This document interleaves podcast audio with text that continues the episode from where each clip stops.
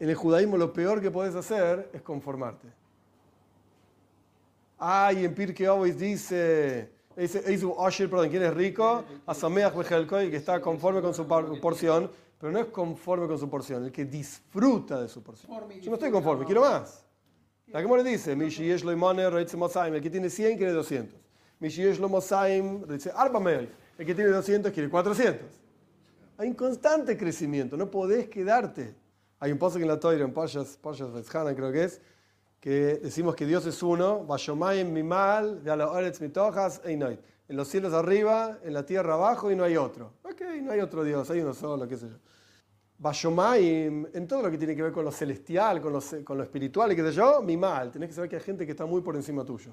Oretz, pero lo que tiene que ver con la tierra, lo terrenal, lo material, mi tajas. Mirá para abajo y sabés que hay mucha gente por debajo tuyo.